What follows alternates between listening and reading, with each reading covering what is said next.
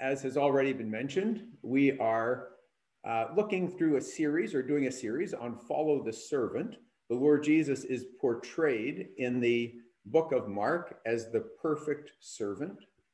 We're looking today, the title is The Difference Faith Makes. And that title is much better than the title that the NLT, at least, puts on this section. How would you like to be given the task of speaking on a particular passage of scripture? And then would you look it up? It is called A Dead Girl and a Sick Woman. That's what this is called uh, in the NLT. And that's the subject that I'm supposed to be speaking about today by way of encouraging each of us. So let's, uh, let's have a look at this and uh, see what God would say to us this morning. Um, before we just jump right into it, I just want to do a bit of a refresher on who is Jesus. We are following Jesus as the perfect servant. If you were to look on your phone or in your Bible or however you look at scripture at First John, or not First John, at John's Gospel, chapter 1 and verse 1 to 5, it tells us very succinctly and very specifically who Jesus is that we are following in Mark's gospel. It says, In the beginning, the Word already existed. The Word was with God, and the Word was God. He existed in the beginning with God. God created everything through him. Nothing was created except through him.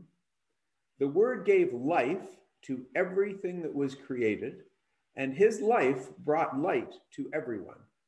The light shines in the darkness, and the darkness can never extinguish it.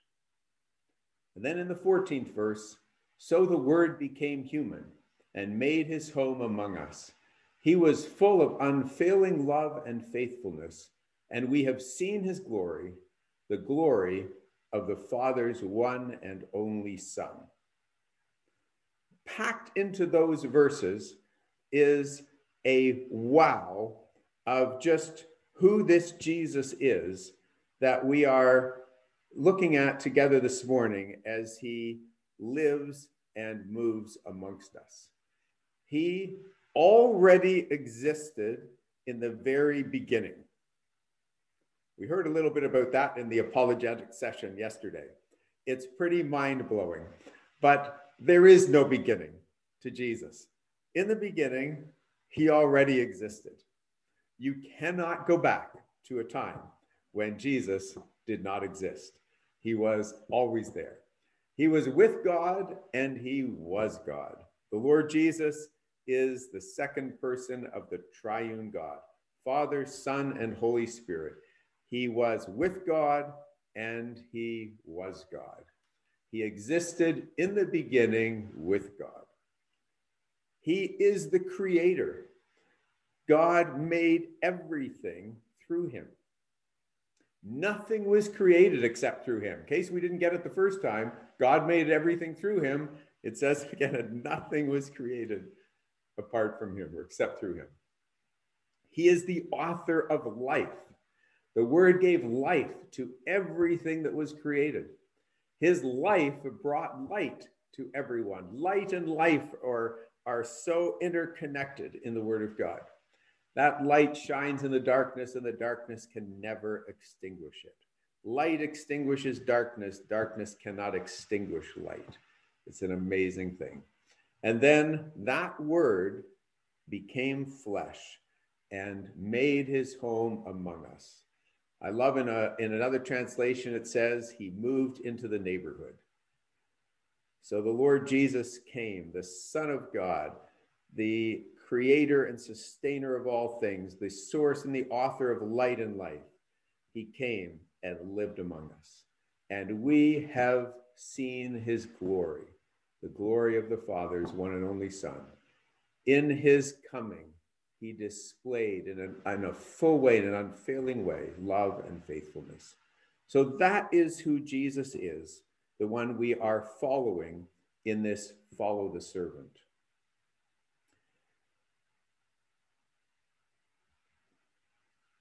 All right, let's now go to the actual passage of scripture. and we'll have a look at it together. So we go to Mark's Gospel, chapter 5, and verse 21. It says there, Jesus got into the boat again and went back to the other side of the lake, where a large crowd gathered around him on the shore. Then a leader of the local synagogue, whose name was Jairus, arrived. When he saw Jesus, he fell at his feet, pleading fervently with him. My little daughter is dying, he said. Please come and lay your hands on her, heal her so she can live. What we have here, succinctly described in a few verses, is one of the kinds of crises that happen in our lives.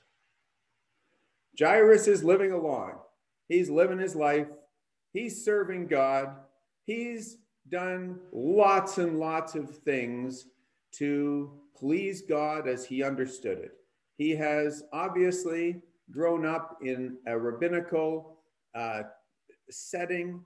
He has studied, he has learned the Torah, he has followed the traditions and the teachings of the Torah. He has he has reached a point where he is actually the leader of a synagogue. And in spite of all of that, he finds himself in this absolute crisis. And all of a sudden, that dear, dear 12 year old daughter of his is dying. He needs God now. Political correctness, gone. Concerned about what others around him are going to think, gone. Who hears or sees him, doesn't matter. He is a desperate dad. You and I, in our Christian lives, have been there. As I reflected on this, I thought of different times in our journey where we have been there. Sometimes it's a build up to a point like that. Sometimes it hits you totally out of left field. You had no idea. All of a sudden, you find yourselves in one of those crises moments. And you just lay it all out before God and cry out to Him. Now let's see what happens. Verse 24 Jesus went with him, and all the people followed, crowding around him. A woman in the crowd had suffered for 12 years with constant bleeding. She had suffered a great deal from many doctors, and over the years she had spent everything she had to pay them but she had gotten no better.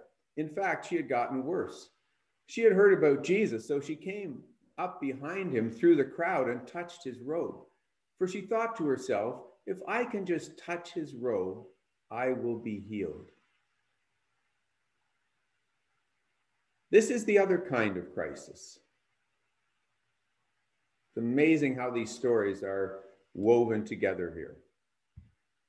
This is one of those long term, exhausting, no solution situations. You think of one of those in your life? It's not that it's a particular crisis today, it's that this has gone on day after day, month after month, year after year. You have prayed every day about this for as long as you can remember.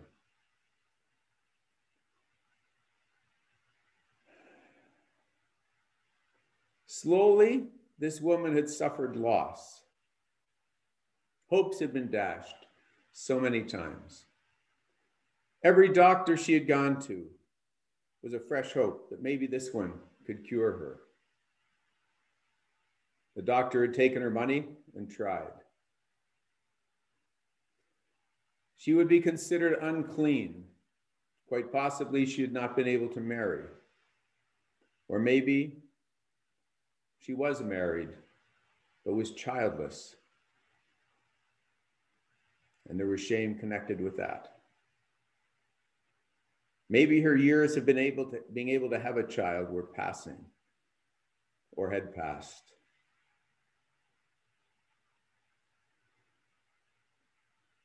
Some of these losses you can share with those around you, like the death of a loved one, a job loss, or divorce. Other kinds of losses are largely carried alone.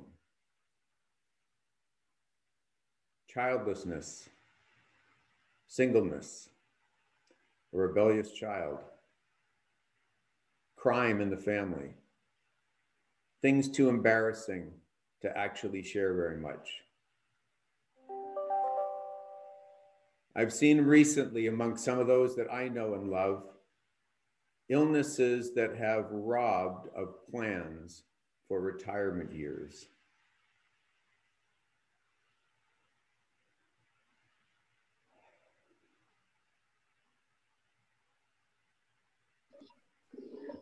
I have an older brother and I have a younger brother.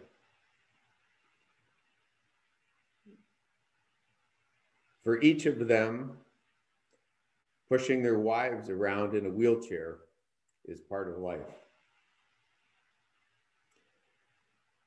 It's the loss of what wasn't.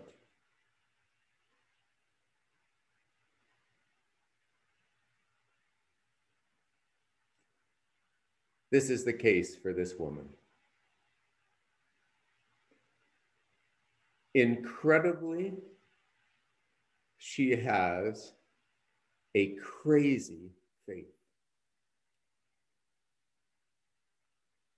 There is no record biblically, other than this story, of any somebody touching Jesus's garment and getting healed. It it, it just doesn't it, it like we didn't have any we don't have any other ones like that but somehow this woman still had an incredible faith and she fights her way through the crowd and she gets to jesus and touches him verse 29 immediately the bleeding stopped and she could feel in her body that she had been healed of her terrible condition. Jesus realized at once that healing power had gone out from him. So he turned around in the crowd and he asked, Who touched my robe? His disciples said to him, Look at this crowd pressing around you. How can you ask who touched me? But he kept on looking around to see who had done it.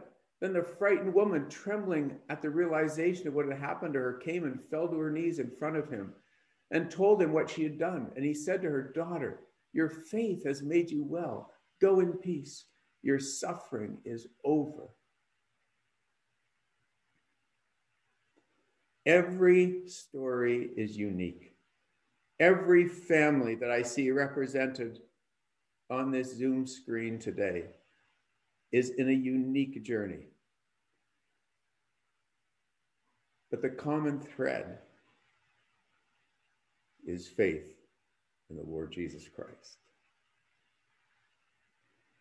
This is a weird one, touching his garment. For us Protestants, this almost sounds a little Catholic and it sort of makes us uncomfortable. But this is the story. This is what happened. She had the faith to reach out and touch the Savior even after 12 years.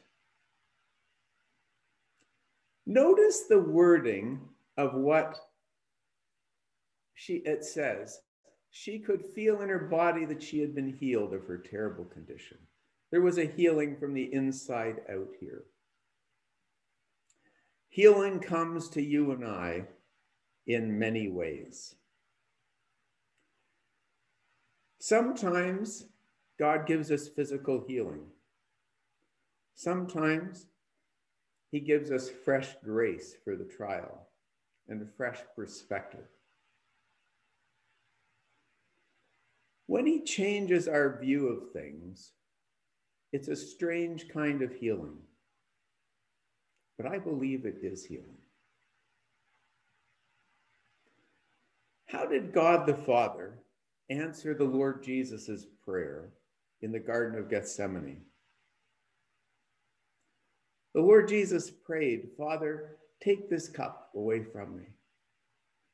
Nevertheless, not my will, but yours be done. To see how God answered that prayer, you have to go back to Isaiah 53. There in Isaiah 53, you see, you read, He will see of the fruit of the travail of his soul, and he will be satisfied. How did God answer Jesus' prayer? Did he take the burden away? No. But instead, he allowed the Lord Jesus to see and to be satisfied with the result of that.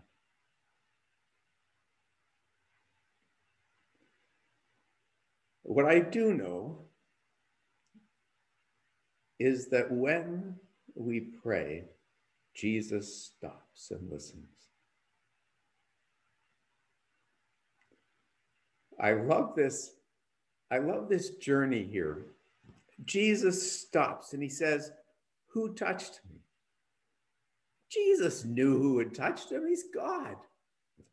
He says, I perceive that power has gone out of me. Jesus knew exactly what was happening. But he was on this journey with this woman in discovery of what God was doing. I have seen this so well with my dear wife with little children.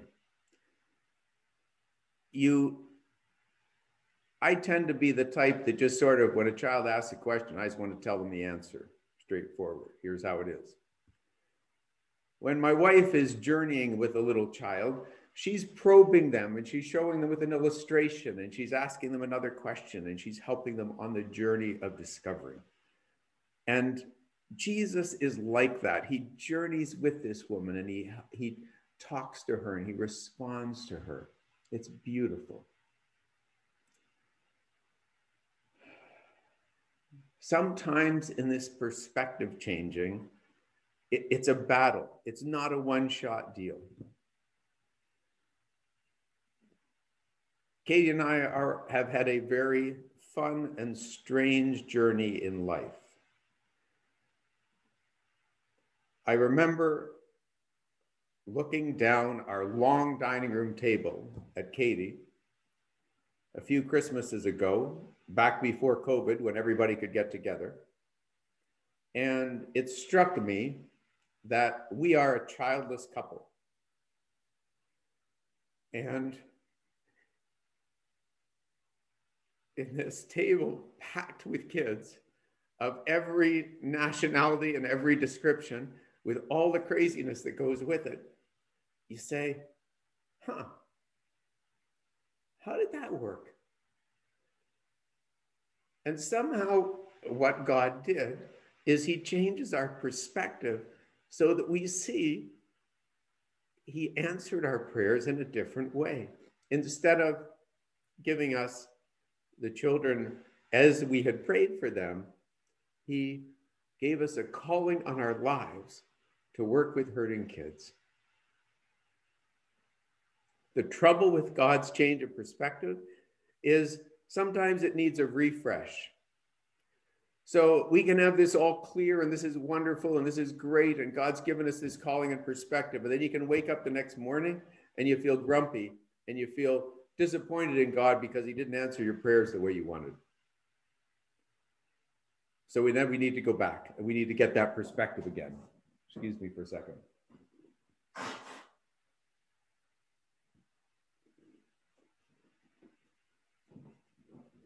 Sometimes when you're speaking, your nose is running, you can wait till the end, but sometimes you just can't. So, what we also do know in, in our losses and in these trials, in these long term ones, the 12 year types, we know, as it tells us in Isaiah 40, have you never heard? Have you never understood? The Lord is the everlasting God, the creator of all the earth. He never grows weary. He never grows weak. No one can measure the depth of his understanding. So never think that you are in the crowd unnoticed by Jesus. And always remember complete healing is still ahead for us when the Lord comes. While he was still speaking to her, messengers arrived from the house of Jairus, the leader of the synagogue. They told him, Your daughter is dead. There's no use troubling the teacher now. Wow, have you been there? God, you took too long. It's hopeless now. I see you working in other families, but meanwhile, mine is a disaster. How about this from Jairus to Jesus? If we could read his mind right at that moment. I have served you faithfully for years. I've seen you answer other prayers, but my daughter is dead.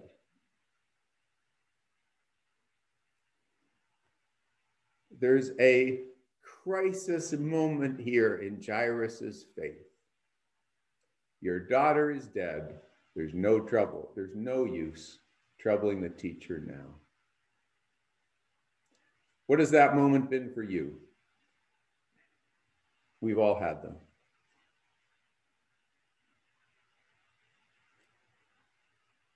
Our moment of crisis. You know, oftentimes when you meet an atheist, I found most times when I meet an atheist that in fact they had one of these moments. And instead of turning to the Lord or to God, they turned away in anger. And they decided that he does not exist. Some of you remember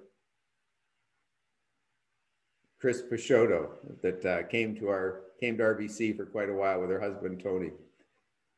She told me once that she was an atheist. And God seemed to give me right at that moment to say to her, No, you're not. And she said with some anger, Yes, I am. I'm an atheist. And I said to her back, No, you're not. Then she said, Why can you say that to me? I've told you I'm an atheist. I said, Because I can see by your tone that you're angry. And if you're really an atheist, there's nobody to be angry at. And she acknowledged, and it, was the start of a spiritual journey, I believe, that ended up with her coming to a clear faith, um, but that she was angry with God. What had happened is, in this moment in her life, she had turned away. You and I need to turn towards him to hear the words of the Lord Jesus. He overhears this and says to Jairus, Do not be afraid, just have faith. And then Jesus stopped the crowd. He wouldn't let anyone go with him except Peter, James, and John, the brother of James. When they came to the house of the synagogue leader, Jesus saw much commotion, weeping and wailing. He went inside and asked, Why this commotion and weeping? The child isn't dead. She's only asleep. The crowd laughed at him, but he made them all leave. He took the girl's father and mother and his three disciples into the room where the girl was lying. Holding her hand, he said to her, Talitha which means, Little girl, get up. And the girl, who was 12 years old, immediately stood up and walked around. They were overwhelmed and totally amazed. Jesus gave them strict orders not to tell anyone what had happened, and then he told them to give her something to eat. You know, sometimes in our journey, brothers and sisters, we find these stories hard because Jesus does touch and he does heal and he does bring complete restoration. She gets up, she walks around, give her something to eat. Jesus works in our lives at many different levels, and there are many things that we don't understand. We have to trust him and know that he is the great healer. In this story, the Lord Jesus did heal, but it was after Jairus had been through a crisis. You and I have seen God work in different ways. You may be at a time where you are seeing healing, and for that you thank God. You may be at that time of crisis, as Jairus was when he had heard the word, Don't bother troubling the master anymore. If I can put it that way to you, stop praying. It doesn't work. It's too late. If that's where you're at today, if that's where I'm at, then we he- need to hear those words of Jesus. Don't be afraid, just believe. We need to keep trusting.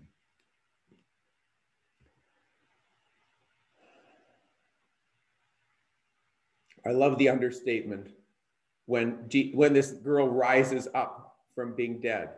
It says they were overwhelmed and amazed. Like, like, yeah, they were like, uh, uh, she just got up from being dead. It's like, yes. God's timing is not ours. He's got a bigger plan, He's got a bigger purpose. He's molding us through these trials that He allows.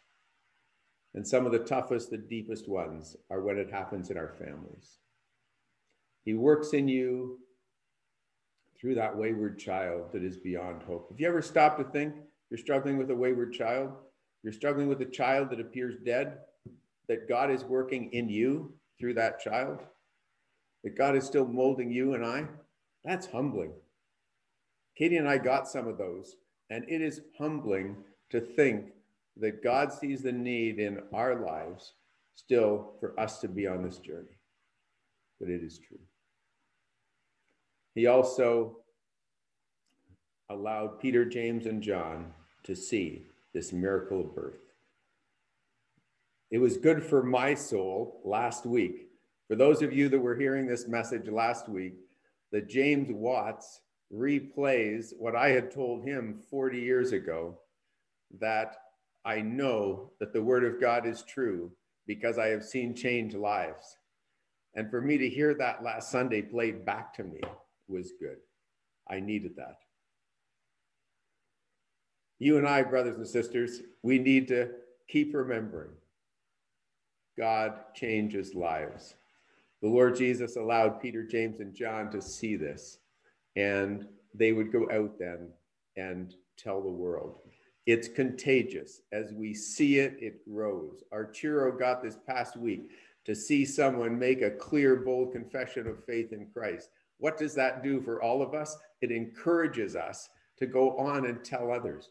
When Peter was saying to that man outside the beautiful gate of the temple in, in Acts, early in Acts, when he says to him, I don't have silver or gold, but in the name of Jesus, rise up and walk.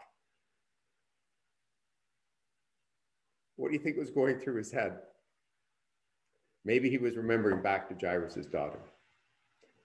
So, to wrap, brothers and sisters, we serve a risen Christ. He is Lord, He is Creator, He is Master, He is God the Son. Faith begins with believing. We trust Him. This in this chapter, we see two women, two, or at least not two women, but a, a, a woman first, and then a father that have faith, that trust. And faith begins with believing. In Hebrews 1, it says, believing that he is and that he rewards those who seek him. Remember that the creator and sustainer of all things, our redeemer, the one who died and rose for us, he walks among us. He journeys with us in the crisis of our lives. His healing comes in different forms. Watch for yours, see it and celebrate it. In the crisis moments, don't turn away in anger. Reach out and touch him by faith. And always remember that his understanding has no limits. Amen. We are now going to pray